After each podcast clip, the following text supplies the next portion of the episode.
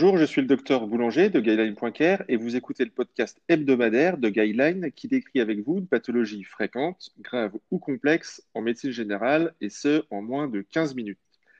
Cette semaine, nous accueillons Dr Barbary, chirurgien orthopédiste spécialisé en microchirurgie et chirurgie de la main et on va parler du syndrome du canal carpien et des autres syndromes dits syndrome canalaire du membre supérieur. Bonjour Stéphane. Bonjour Nicolas. Ravi de t'accueillir sur ce podcast. Peux-tu te présenter en 30 secondes? Donc, je m'appelle Stéphane Barbary, je suis chirurgien de la main à Nancy. Euh, voilà, j'ai une activité euh, de chirurgie réglée, euh, dont les syndromes canalaires, et une activité d'urgence, ainsi qu'une activité de chirurgie pédiatrique hebdomadaire. Ok. Alors Stéphane, tu viens de créer une formation en ligne d'une heure sur la prise en charge des, justement des syndromes canalaires en médecine générale, qui est disponible sur guideline.care et qui sera en lien en annexe de ce podcast. J'aimerais revenir avec toi durant celui-ci sur les éléments clés à retenir à propos de ces syndromes canalaires. Mais en fait, qu'est-ce qu'on appelle un syndrome canalaire? Un syndrome canalaire, c'est une compression nerveuse dans une, un passage, un tunnel fibreux, ostéofibreux, euh, qui entraîne euh, des symptômes euh, sensitifs, moteurs ou sensitivomoteurs. Ok, donc en fait, dans les syndromes canalaires, il y a le fameux syndrome du canal carpien. Voilà. Il y, a aussi, il y a aussi ce qui, qui, semble être le plus fréquent en fait en pratique, hein, c'est ça? Il y a aussi les, autres syndromes euh, canalaires tels que le syndrome du nerf ulnaire au coude. Voilà. En pratique, on va dire, tu vois combien dans une consultation standard au cours d'un mois ou d'une année, pour donner une, échelle, une idée, tu vois combien de syndromes de canal carpien pour combien de syndromes du nerf ulnaire au coude à, peu près? C'est un rapport. Le ratio. Ouais, le ratio un, rapport, un ratio de, de, 1 à 10, c'est-à-dire 10 canaux carpiens pour un nerf au coude à peu près. quoi. D'accord, ok. Et euh, alors, les autres syndromes dont on parle dans la formation, c'est le syndrome du nerf ulnaire euh, dans la loge euh, de Guyon et le syndrome du défilé cervico-thoraco-brachial. Ça, c'est des syndromes qui sont encore plus rares, si ma mémoire est bonne. Voilà, le, syndrome du nerf ulnaire au Guyon, c'est euh, euh, principalement secondaire. Il faut rechercher une cause secondaire comme un kyste au niveau du poignet, comme une fracture d'un petit os du carpe, comme un anévrisme de l'artère, des, choses comme ça.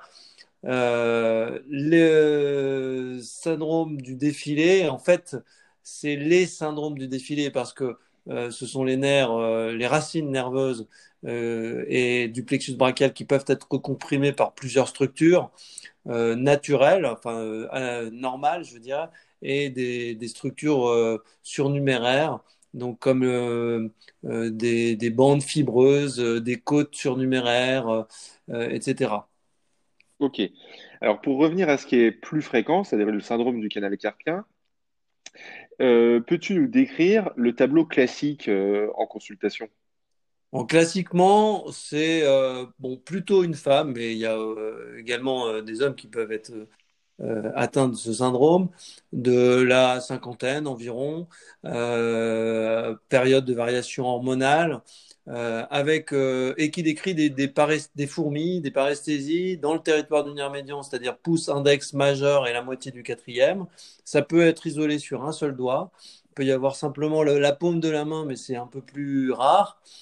Euh, des, fourmis qui sont principalement le, soir, la nuit ou le matin au réveil, ou lors d'activités euh, euh, où la main est en position un peu, un peu crispée, comme par exemple à la lecture, lors de la conduite, lors de la pratique de la moto ou du vélo. Et, elles peuvent être douloureuses et entraîner carrément des réveils. donc, des, ouais, ouais, ok. Et le syndrome du calcarpien, il est au cours de l'existence, quelqu'un qui est touché par ce syndrome, ça va être uniquement unilatéral ou c'est plutôt bilatéral asynchrone? Comment ça se, ça se produit? C'est plutôt bilatéral. Ça commence par un côté et puis ensuite euh, les, deux côtés, les, deux côtés sont atteints très fréquemment euh, avec un, décalage euh, de quelques mois ou quelques années. Mais c'est très fréquent que les deux côtés soient atteints. Ok. Exemple, j'ai une patiente qui a euh, des fourmis dans les doigts, les, mettons les, les deux premiers doigts seulement, Mhm. et puis euh, qui a une symptomatologie qui évoque quand même euh, un syndrome du calcarpien, mais il manque le troisième doigt et euh, euh, la moitié euh, latérale du quatrième. Euh, tu peux en- tu peux nous expliquer si on peut euh, euh, dire qu'il n'y a pas de syndrome de calcarpien à coup sûr parce que le territoire n'est pas complet, ou bien, ou bien non, il ne faut pas être catégorique, euh, il faut quand même se fier euh, à d'autres examens complémentaires, et si oui, lesquels? Alors, euh, bon, c'est quand même la clinique qui prime, mais euh, c'est pas parce que, comme, comme je l'ai dit à l'instant, euh, qu'il n'y a qu'un seul doigt et non pas l'ensemble du territoire du nerf médian, que ce n'est pas un canal carpien pour autant. Il peut, le canal carpien peut prendre plein de formes. Et euh, donc, euh, il ne faut pas l'éliminer si euh, tous les doigts ne sont pas concernés.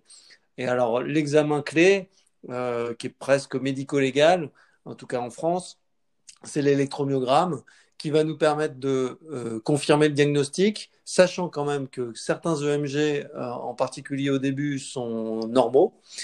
Donc confirmer le diagnostic et surtout connaître sa sévérité et avoir une idée du, du pronostic du nerf. Euh, c'est sûr qu'un canal carpien très sévère, euh, même si on, on s'en doute un peu euh, en, ayant examiné le patient, on va revenir peut-être sur les signes de gravité, le, le, l'EMG va pouvoir nous, nous donner des éléments pour dire au patient, bah écoutez, désolé, je suis désolé, c'est un peu trop tard, vous, vous irez sûrement mieux, mais vous n'allez pas tout récupérer. Ok, donc justement, euh, l'EMG ne permet pas d'éliminer une forme débutante, mais à coup sûr, il passera pas à côté d'une forme sévère. Et quels sont les signes de gravité? Alors les signes de gravité, c'est des paresthésies qui deviennent constantes. Euh, c'est-à-dire non pas durant les activités que j'ai citées tout à l'heure, euh, toute la journée, la nuit, euh, et une diminution de la sensibilité qui est un peu différent. hein. D'abord, les gens ils ont, des- fourmis, puis ensuite ils ont vraiment une baisse de la sensibilité qui ne sont pas forcément tout le temps. Ça, ça peut s'expliquer par des lâchages d'objets, de petits objets comme des pièces ou comme des, trombones, ils n'arrivent plus à les sentir. Euh, et ça peut donc être d'ailleurs un peu sournois quand euh, le tableau s'installe tout doucement comme ça. Donc, signe sensitif de gravité, l'hypoesthésie et les acroparesthésies constantes. Ensuite, signe de gravité moteur, c'est l'atrophie de, des masses ténariennes, donc, euh, qui sont à la base du pouce et qui permettent au pouce de euh, s'étendre, de s'ouvrir, comme par exemple pour prendre une, bouteille d'eau, euh, eh le, le, patient a des difficultés à ouvrir son pouce pour, étendre, pour, pour prendre cette bouteille d'eau. Quand il y a des signes moteurs, avec une atrophie euh, ténarienne, c'est déjà, euh, c'est déjà euh, un, peu, un peu tard. Quoi. Il va probablement pas récupérer le patient. D'accord, donc le, le patient euh, va, donc, va être informé avant l'intervention du, du- du pronostic et qui est, qui est un peu engagé Ah, sur la récupération fonctionnelle. ah. Et en tout cas, il faut le prévenir parce que ce, les, les, plus grandes euh, déceptions euh, viennent des plus grands espoirs, mais il faut leur dire voilà que là c'est très grave, euh, que c'est déjà trop tard et que certes il n'aura peut-être plus les douleurs la nuit qui le réveillent, mais il ne va pas tout récupérer sa sensibilité ou sa motricité du pouce. Alors justement, parlons un petit peu euh, chirurgie et puis on parlera aussi d'une nouvelle technique en anesthésie. Qu'est-ce qui fait la différence? Enfin, quel est le mieux? Est-ce que c'est la voie endoscopique, la voie euh, chirurgicale à ciel ouvert ou finalement la littérature euh, ne retrouve pas de différence significative entre les deux? Alors, on peut dire clairement qu'il n'y a pas de différence significative parce que les études se contredisent. Il y a certaines études euh, qui montrent une supériorité de l'endoscopie, d'autres qui montrent une supériorité de la, de la chirurgie à ciel ouvert. C'est surtout l'affaire d'habitude chirurgicale. Euh, clairement, euh, en termes de, récupération post-opératoire et de durée d'arrêt de travail, il n'y a pas de différence notable dans la pratique. Je fais les deux techniques et ce qui va principalement influencer la reprise du travail, c'est justement l'activité du patient ou sa reconnaissance en maladie professionnelle qui allonge les durées d'arrêt de travail. Après, euh, le, le, chaque technique a ses avantages et ses inconvénients. Ma préférence va tout de même quand même à la chirurgie à ciel ouvert qui me permet de d'avoir une vision euh, plus exhaustive et d'éviter surtout de blesser euh, une petite branche motrice qu'on ne voit pas forcément parce qu'il y a quelques variations anatomiques et qu'on ne voit pas forcément en endoscopie. D'accord, ok. Euh, dans la formation, j'ai découvert une nouvelle technique d'anesthésie, le Oualant, Ouais. ou le. Euh, je crois que tu as été l'un des premiers à l'utiliser. Et, euh, elle- elle- je- je- je- j'ai cru comprendre que c'était une technique qui avait été euh, développée par euh, deux collègues euh, chirurgiens de la main euh, en Amérique du Nord. Elle se développe de plus en plus maintenant. Euh, peux-tu nous expliquer ce que c'est concrètement? Alors, Wallant, déjà, c'est un acronyme. C'est un acronyme anglais qui veut, le W veut dire euh, wide, A, euh, awake, donc réveillé, euh, LA, c'est local anesthesie, NT, c'est no tourniquet, qui veut dire sans garrot. En gros, c'est une anesthésie locale avec un petit peu d'adrénaline dedans, qui permet de anesthésier par tumescence toute la zone opératoire euh, et avec euh, l'effet euh, vasoconstricteur de l'adrénaline de se passer d'un garrot. Là, il y a, d'énormes avantages avec cette, technique, c'est que le, on n'a pas une anesthésie de l'ensemble du bras. Le patient peut bouger ses doigts, donc pour d'autres chirurgies, on peut s'assurer que le- les tendons coulissent bien, etc. Euh, on ne met pas le garrot qui peut être euh, euh, douloureux lorsqu'on le serre chez le patient. Et c'est quand même relativement moins lourd pour, le patient, je trouve. En tout cas, les, patients sont très contents de ce type d'anesthésie. Ok, tu nous dis, tu nous dis en fait l'anesthésie, il y a un petit peu de xylocaïne, mais c'est la tumescence des, des tissus qui joue aussi un rôle anesthésiant c'est la localement. tumescence par l'anesthésie. En fait, on va injecter et faire en sorte que euh, toute la zone opérée euh, baigne dans, dans l'anesthésie et va permettre de, euh, d'endormir toute la zone, quoi. Contrairement à, un, à une anesthésie loco-régionale fait euh, la plupart du temps au niveau de, de l'aisselle ou du, du canal brachial, où euh, la zone opérée, euh, effectivement, c'est un des avantages pour le coup, euh, n'a, pas cette tumescence. C'est-à-dire que y a, les, les, tissus ne sont pas imprégnés d'anesthésie à l'endroit où on va les inciser. D'accord, d'accord. Et au niveau du syndrome du nerf ulnaire au coude, on peut utiliser cette technique également? Absolument, ouais. Ouais. Le D'accord. couramment. Ouais. Quelles sont les suites de, habituelles de, de la chirurgie du canal carpien? Alors, les suites, euh, c'est euh, le, le patient a un compressif, un pansement compressif pendant deux, trois jours, puis ensuite des petits pansements beaucoup plus légers qui lui permettent d'utiliser la main, et il faut l'utiliser euh, dans des gestes euh, du quotidien, sans, sans effort de serrage. Euh, et finalement, c'est la douleur qui va euh, euh, être le seuil à ne pas dépasser. Donc, c'est variable selon les patients, mais c'est probablement le, la meilleure façon de, de, les orienter, ces patients. Leur dire de, l'utiliser sans se faire mal. Ça va permettre d'avoir un coulissement tendineux, d'éviter les adhérences sur le nerf médian, euh, de faire en sorte que la cicatrisation ligamentaire interne se produise correctement. Il faut en revanche éviter de mettre la main sous l'eau, en tout cas euh, qu'il y ait une macération au niveau de la cicatrice, et ce pendant donc euh, une dizaine, quinzaine de jours.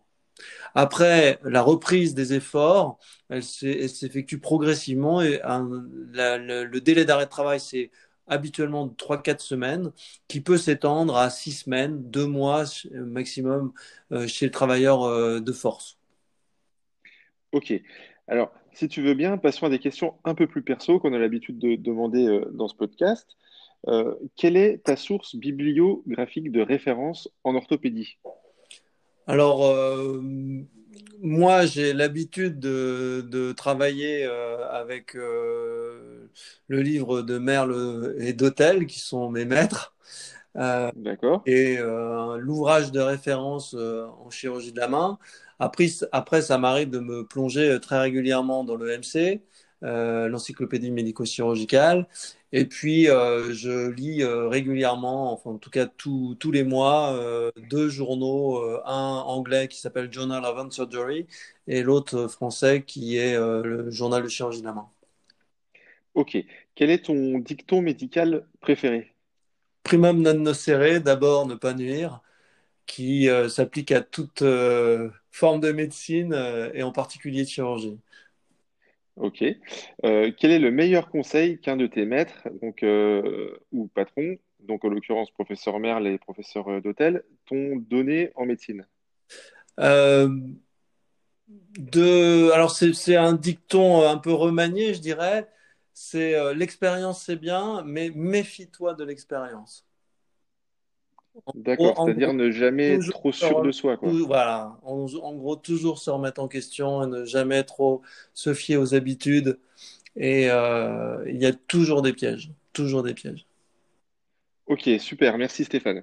Félicitations encore pour ta formation euh, en ligne euh, qui dure une heure, dans laquelle on pourra faire le tour du sujet sur les syndromes canalaires.